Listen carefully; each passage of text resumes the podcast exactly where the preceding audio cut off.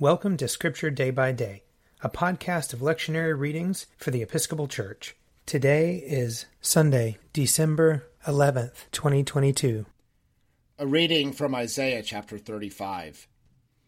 The wilderness and the dry land shall be glad, the desert shall rejoice and blossom. Like the crocus, it shall blossom abundantly and rejoice with joy and singing. The glory of Lebanon shall be given to it, the majesty of Carmel and Sharon. They shall see the glory of the Lord, the majesty of our God. Strengthen the weak hands and make firm the feeble knees. Say to those who are of a fearful heart, Be strong, do not fear. Here is your God. He will come with vengeance, with terrible recompense. He will come and save you. Then the eyes of the blind shall be opened, and the ears of the deaf unstopped. Then the lame shall leap like a deer, and the tongue of the speechless sing for joy. For waters shall break forth in the wilderness and streams in the desert. The burning sand shall become a pool, and the thirsty ground springs of water. The haunt of jackals shall become a swamp, the grass shall become reeds and rushes. A highway shall be there, and it shall be called the Holy Way. The unclean shall not travel on it, but it shall be for God's people.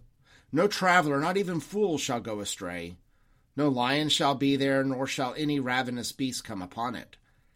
They shall not be found there, but the redeemed shall walk there. And the ransomed of the Lord shall return, and come to Zion with singing. Everlasting joy shall be upon their heads. They shall obtain joy and gladness, and sorrow and sighing shall flee away. Here ends the reading. Psalm 146 When they breathe their last, they return to earth, and in that day their thoughts perish. Happy are they who have the God of Jacob for their help, whose hope is in the Lord their God, who made heaven and earth, the seas, and all that is in them, who keeps his promise forever, who gives justice to those who are oppressed, and food to those who hunger. The Lord sets the prisoners free, the Lord opens the eyes of the blind. The Lord lifts up those who are bowed down. The Lord loves the righteous, the Lord cares for the stranger. He sustains the orphan and widow, but frustrates the way of the wicked. A reading from James, chapter 5.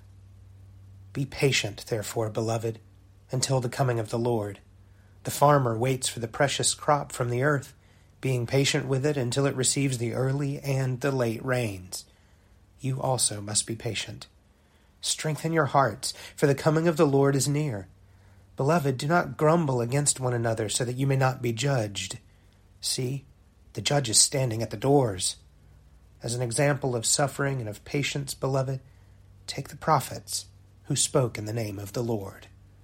Here ends the reading. A reading from Matthew chapter 11. When John heard in prison what the Messiah was doing, he sent word by his disciples and said to him, Are you the one who is to come, or are we to wait for another? Jesus answered them, Go and tell John what you hear and see. The blind receive their sight, the lame walk, the lepers are cleansed, the deaf hear, the dead are raised, and the poor have good news brought to them. And blessed is anyone who takes no offense at me. As they went away, Jesus began to speak to the crowds about John. What did you go out into the wilderness to look at? A reed shaken by the wind? What then did you go out to see? Someone dressed in soft robes? Look, those who wear soft robes are in royal palaces.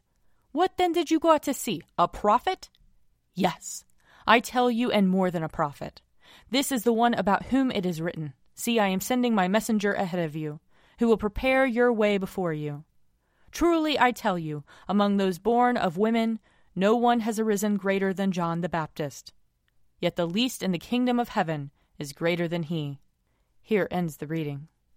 If you would like to read a meditation based on these readings, check out Forward Day by Day, available as a print subscription, online, or podcast.